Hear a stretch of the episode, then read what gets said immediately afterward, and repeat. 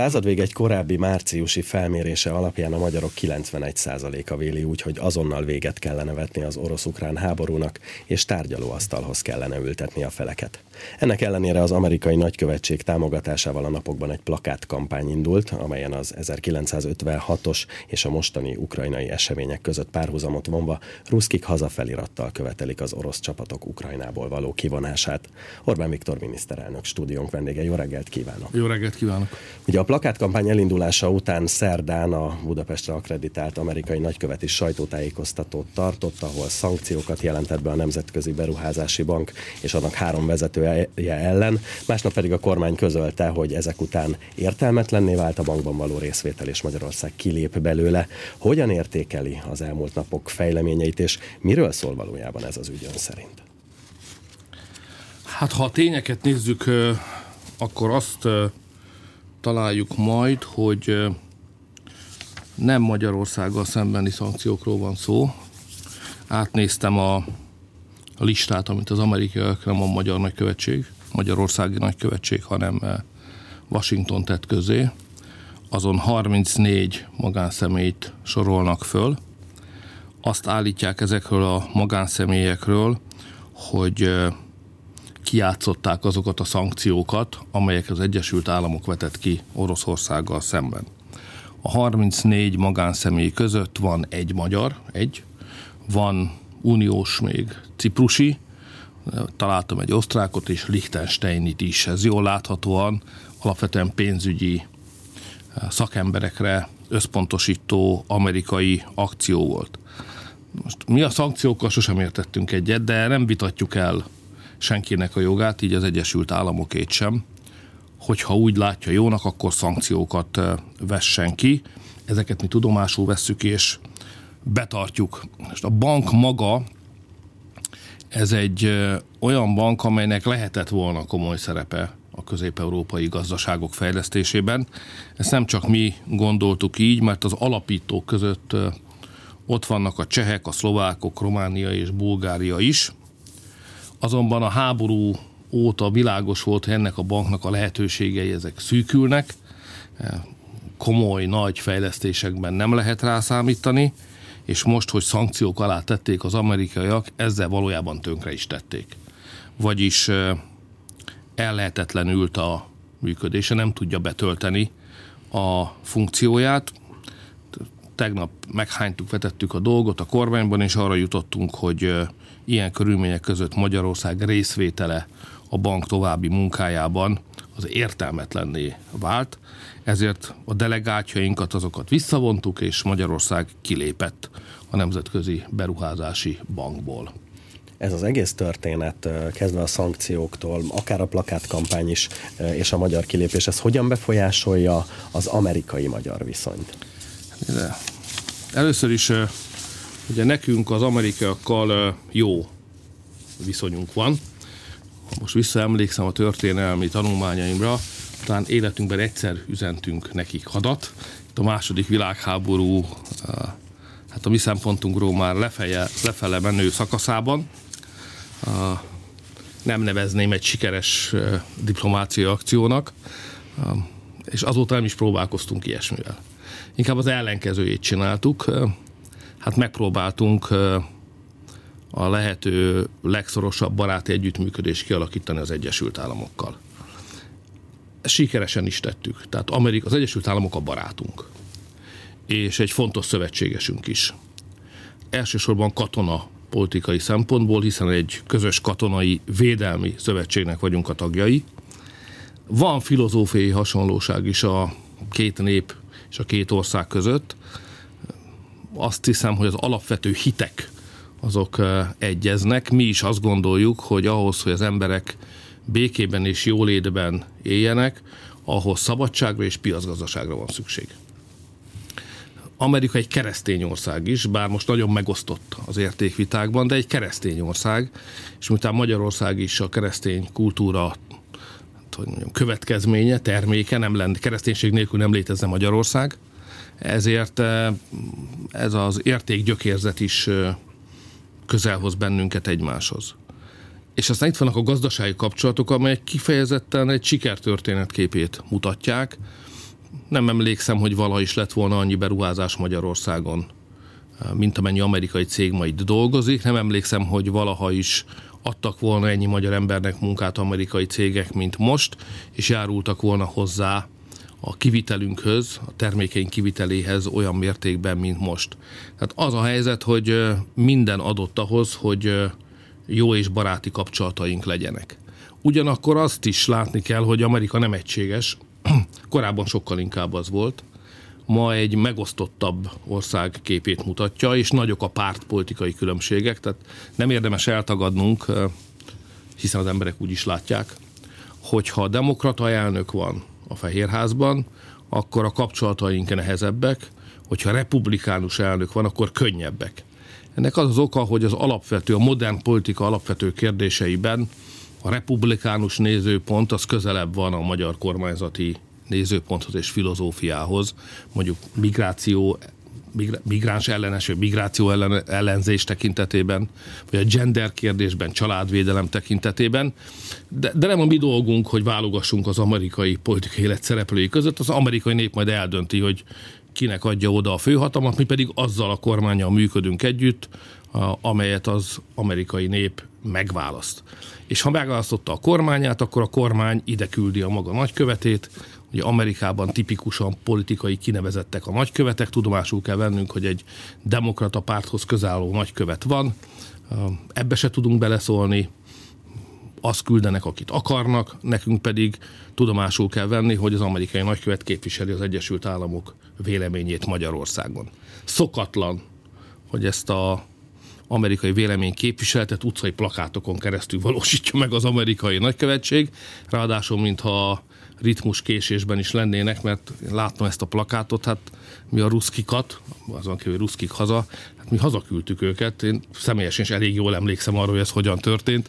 Még 1989-ben épp tegnap vagy tegnap előtt láttam az, azt a hírt is, az utolsó orosz katona, aki elhagyta Magyarországot, éppen most halt meg Isten nyugosztalja. Tehát mi ezt a dolgot elrendeztük, a magyarokat nem kell emlékeztetni a saját történelmükre, és végképp nem kell biztatni arra, hogy mindenkivel szemben, így Oroszországgal szemben különösen is figyelni kell a biztonságunkra.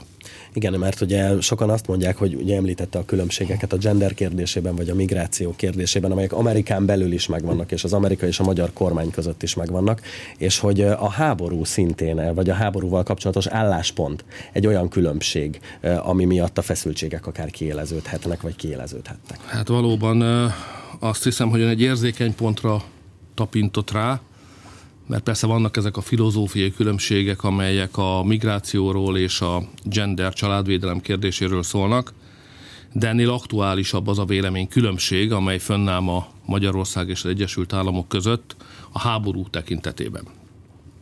Ugye a háborút a magyar emberek nem támogatják.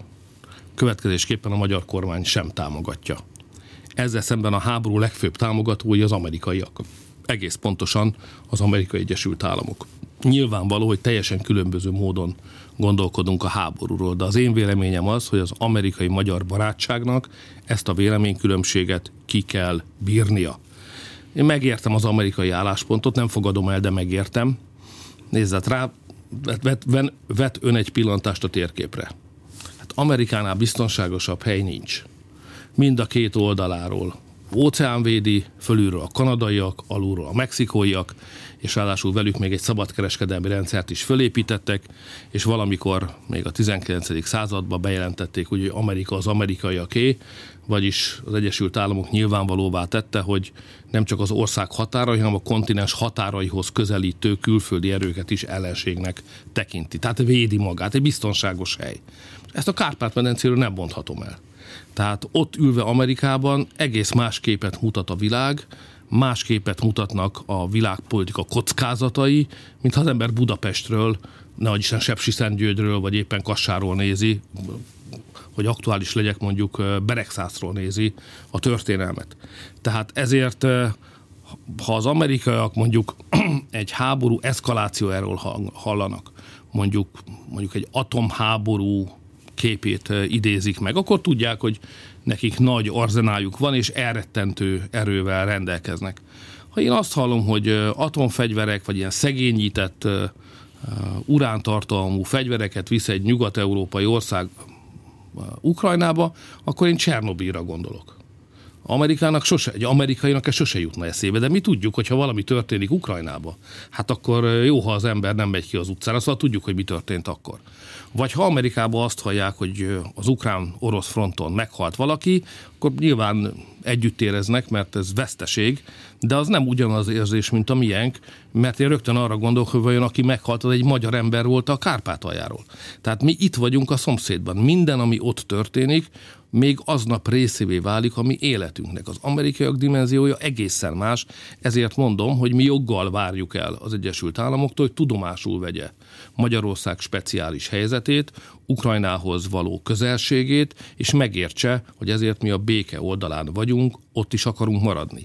Nem mondanám, hogy ez a megértési képesség erős, tehát az Egyesült Államok nem adta föl azt a tervét, hogy mindenkit, beleértve Magyarországot is, hogy stílszerű legyek, belepréselje egy háborús szövetségbe. De én világosá tettem többször is, a magyar diplomácia is kifejezte ezt, hogy miután a magyar akarat, a magyar emberek akarata egyértelmű, és a mi történelmi ismereteink is elég stabil lábakon állnak, ezért mi nem fogjuk engedni, akármilyen eszközöket is választanak a barátaink, mi nem fogjuk megengedni, hogy belepréseljenek, beleszorítsanak bennünket egy háborúban. Nem fogunk fegyvert szállítani, és nem veszünk részt egy olyan konfliktusban, amely nem a mi háborunk. Említette, hogy a magyarok akarata egyértelmű, és valóban ebbe az irányba mutatnak a közvéleménykutatások is. Ez a konszenzus, ami megvan a társadalomban, az megteremthető a belpolitikában is? Volt erre esély, és én rendszeresen teszek is erre kísérletet, nem egy hálás szerep. Tehát ha a parlamenti vitákat ön esetleg követi, szerintem érdemes. Néha izgalmas és gyakran szórakoztató viták is zajlanak ott, akkor láthatja, hogy a ellenzékkel való, a baloldala való párbeszédben interpellációk, azonnali kérdések, én inkább arra törekszem, hogy az egyetértési pontokat találjuk meg.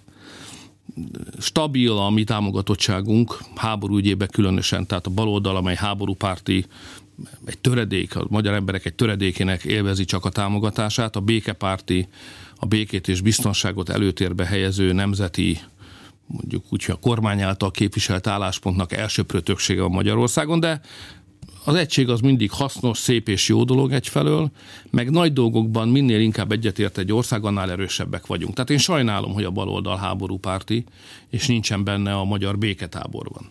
És a parlamenti lehetőségeket is arra használom, hogy inkább ismertetem a kormány álláspontját, nem ledorongolni próbálom őket, és végképp nem sértegetni, bár az azonnali kérdések órája, az azonnali sértések órájára emlékeztet legjobban, de én mégis törekszem arra, hogy valami híd legyen, amin ők át tudnak jönni a békepárti táborba, ezért is terjesztettünk be a parlament elé egy határozati javaslatot, amely megerősítette, hogy Magyarország nem akar és nem is fog részt venni ebbe a háborúba, nem szállít fegyvert, és arra szólítja fel a nemzetközi közösséget, hogy a háború támogatása helyett a tűzszünetet előidéző és békét eredményező tárgyalásokra mozgósítsa inkább az, az energiáit. Most a baloldal ezt nem fogadta el, nem sétált át ezen a hídon, nem jött át a háború a békepártba, de a remény, ha meg utoljára, majd meglátjuk az látszik, hogy azért Nyugat-Európa is a háború pártján van egyelőre. Inkább legalábbis ezt mutatja az, hogy a Pentagonból kiszivárgott dokumentumok egyikében az áll, hogy nyugati országok speciális katonai erői is ott vannak a harcmezőn. Németország pedig például engedélyezte, hogy Lengyelország újabb migeket küldjön Ukrajnának. Ez alapján azért úgy tűnik, hogy a visszaút, a békéhez vezető visszaút egyre távolabb van. Ön most hogy látja a további eszkalációnak a veszélyét? Egyre borúsabban mondjuk ha fölidézzük a legutóbbi beszélgetésünket, talán két héttel ezelőtt lehetett, akkor a helyzet jobb volt, mint most. És ha az, előtti beszélgetésünket, akkor arra tudunk emlékezni, akkor meg még jobb volt. Tehát minden egyes alkalommal, amikor találkozunk, arról kell beszélnünk, hogy a helyzet romlik. És az eszkaláció az nő. Csak a legutóbbi találkozásunk óta ugye van két fontos hír.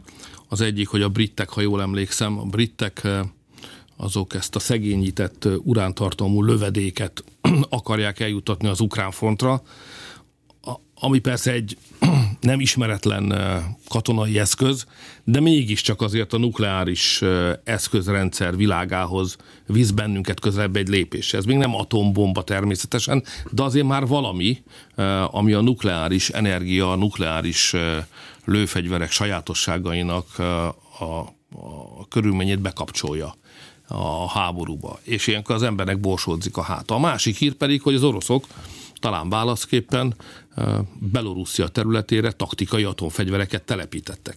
Tehát a háború eszkalációja most már egész világosan mutatja, hogy elértük a nukleáris fegyverek határvonalát. Tehát múltkor is mondtam, hogy nem irodalmi túlzás az a félelem, amely mindannyiunkban ott munkál, hogy a háború további kiterjedése az előbb-utóbb valamilyen típusú atomfegyver bevonásával is járhat. Tehát ha világháború lesz, akkor atomháború lesz, és az a jó Isten mentse meg bennünket ettől. Én nem akarom azt mondani, hogy ez hónap reggel bekövetkezhet, de az eseményeknek a lejtése, az, a ritmusa, a menetiránya, az ebbe az irányba mutat.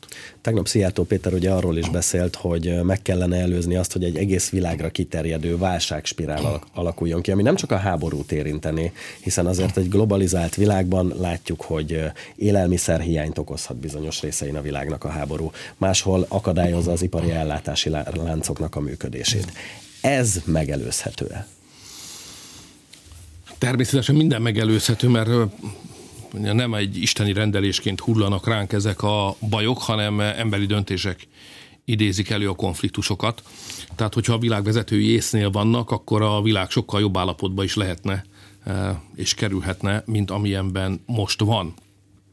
Ebből a szempontból talán e, a francia elnök kínai látogatása a nagy jelentőségűnek mondható, e, mert egy másik hang jelent meg, amelyik nem azt nézi, hogy hol milyen potenciális ellenségek vannak, hanem azt keresi, hogy hol milyen potenciális partnerek vannak. Ez hasonlít ahhoz, ami a magyar részjárást jellemzi.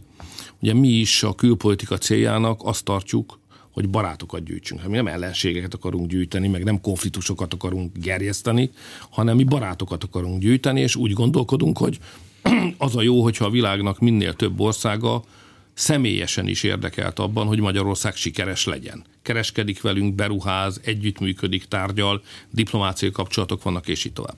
És a francia elnöknek a stratégia autonóm, az európai stratégiai autonómiára tett megjegyzése az mutat, ebbe, ebbe az irányba mutat.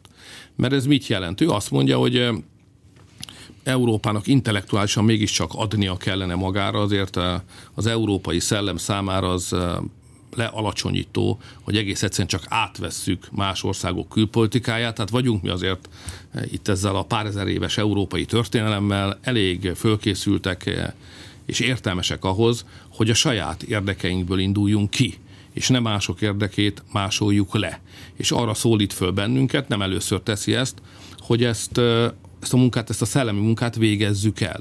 Kínával összefüggésben is végezzük el, és mielőtt egyszerűen csak megismételnénk az amerikai külpolitika álláspontját, vagy álláspontjait, gondolkodjunk ma el, el arról, hogy ezek egybeesnek-e Európa érdekeivel. És ott van nem esnek egybe, akkor ezt nyíltan mondjuk meg, fejezzük ki, tárgyaljuk ki, teremtsünk egy helyzetet, amelyben Európának van stratégiai alternatív. Azt kell mondanom, a francia elnök az egyetlen olyan vezető ma Európában, amely történelmi távlatban képes fölvetni kérdéseket. Ez egy másik dolog, és pekünk, hogy most nem Dögolnak hívják Franciaország elnökét, mert vele könnyen egyetértenénk eh, szinte minden kérdésben, hanem Macron elnök úrnak hívják, aki egy tiszteletre méltó elnök, de Európa jövőjét nem úgy képzeli el, mint mi. Ugye mi egy keresztény reneszánszban bízunk, mi azt mondjuk, hogy ez a kontinens volt már egyszer nagy, volt már egyszer erős, Tudjuk, hogy az ereje a kereszténységből és a keresztény értékrendből, kultúrából fakadt, erre az útra kéne újra rátalálnunk, mert eltértünk ettől. A francia elnök pedig azt mondja, hogy nem az már a múlt, egy liberális Európát kell világviszonylatban is versenyképessé tenni. De ez legalább egy olyan dimenzióban zajló vita, aminek van értelme, és amely a jövő útjait keresi, nem pedig ilyen elnézést pitiáner, egymás lögdöső, piszkáló, szankció alá helyező, egymásnak betartó európai politikai perspektíva, amitől oly nagyon szenved a kontinensünk. Ha visszatérünk a jelenbe és a háború és a szankció gazdasági hatásairól beszélünk, ugye az e- Európa szerte megugró infláció volt az egyik legkomolyabb hatása. Magyarországon enyhén ugyan, de január óta hónapról hónapra csökken a pénzromlás üteme, a márciusi adat az 25,2% volt. Lehetőséget ad ez már az árstoppoknak a kivezetésére? Ugye két hete azt mondta, hogy zajlik ezzel kapcsolatban egy komoly munka Nagymárton vezetésével, hogy mikor, hogyan és hány lépésben lehet ezt megtenni? Sajnos még nem. Tehát a kérd, az ön kérdésére, hogy ami eddig történt infláció csökkenés ügyben elegendő-e ahhoz, hogy az ársapkákat kivezessük, erre a, kérd, az, erre a kérdésre egyenesen azt kell mondanom, hogy nem. Ami eddig történt, az kevés. Van ugyan néhány termék, a különösen élelmiszeripari termék a boltokban, ahol egészen drasztikus áresés történt, és abban versenyeznek a kereskedők, hogy az olcsóbb árral ki tud több vevőt magához vonzani. Ez jó, elvileg ez volna a verseny értelme, de sajnos ennek a, ennek a spektrum vagy mezője még, még szűk. Tehát kevés terméknél van ez így.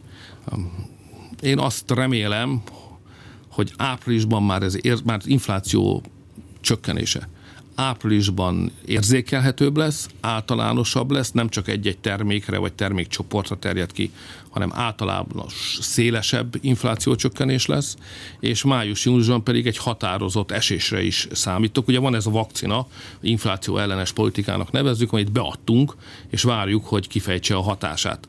Bíztató ez a néhány százalékos vagy tizednyi e, csökkenés, de ez, ez sajnos nagyon kevés. Tehát az infláció túlságosan magas, a kormányok továbbra is az infláció letörésén kell dolgoznia. Egy ilyen árfigyelő rendszert is felállítottunk, a, a különböző állami hatóságokat hadrendbe sorakoztattuk, itt a versenyhivatalnak, meg a fogyasztóvédelmi hatóságnak is van szerepe, ellenőrzések is vannak, közzétesszük az áraknak a mértékét, és megpróbáljuk elérni, hogy a kereskedők nem most akarják minden idők legjobb üzletét megcsinálni, hanem legyen verseny és menjenek lefelé az árak. Számíthat a kormány ebből a szempontból Brüsszelből segítségre? Ugye korábban azt mondta, hogy onnan csak szankciók jönnek, de akár azoknak az enyhítése napirenden van, mert azt látjuk, hogy az elégedetlenség, a társadalmi elégedetlenség más országokban is egyre nagyobb ezekkel kapcsolatban. A következő találkozásunkig már amennyiben meg fog újra hívni ide, akkor nem várható szerintem áttörés. Még nem tartunk ott, hogy az európai közvélemény az európai vezetőket rákényszerítse a háborús és a szankciós politikával kapcsolatos álláspontjuk megváltoztatására, de el fog jönni az igazság pillanata, mert ami most történik, az tönkreteszi Európát. Tönkreteszi a biztonságát, tönkreteszi a gazdaságát. Hát lényegében Ukrajna pénzügyi értelemben nem létező ország.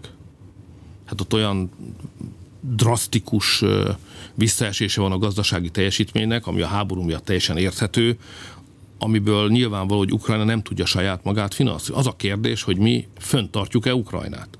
És abban a pillanatban az amerikaiak és Európa nemmel válaszol erre a kérdésre, akkor a háborúnak vége is van, ott egy új helyzet áll elő. De egyelőre még nem ez történik, hanem az, hogy bizony a magyar adófizetők is az unió közös költségvetésén keresztül nagyon nagy összegekkel támogatja Ukrajnát. Ezért is esik rosszul a magyaroknak, amikor azt látjuk, hogy a magyar kisebbségeket, ahelyett, hogy elismernék és támogatnák, kifejezetten üldözik az ukrán hatóságok, minden nap egyre rosszabb hírek jönnek az ott élő magyarok elnyomását illetően. Holott egyébként mi magyarok közben az unió közös költségvetésén keresztül dollár 100 milliókkal járulunk, vagy euró 100 milliókkal járulunk hozzá ahhoz, hogy az ukrán állam egyáltalán működjön. Hát mi fizetjük az ukrán nyugdíjakat, Európa és benne Magyarország. Mi fizetjük az ukrán fizetéseket. Mi tartjuk fönn az államigazgatásukat, az egészségügyüket, az oktatását. Ezt mind mi tartjuk fönn. És ezek, ez egy óriási pénzügyi terv. Itt sok 10 milliárd euróról beszélünk, ami hiányzik az európai gazdaságból, és nyilvánvaló, hogy ezt a végtelenségig nem lehet folytatni. Az orosz-ukrán háborúról, a magyar-amerikai viszonyról és az infláció letörésének további lépéseiről is kérdeztem az elmúlt fél órában Orbán Viktor miniszterelnököt.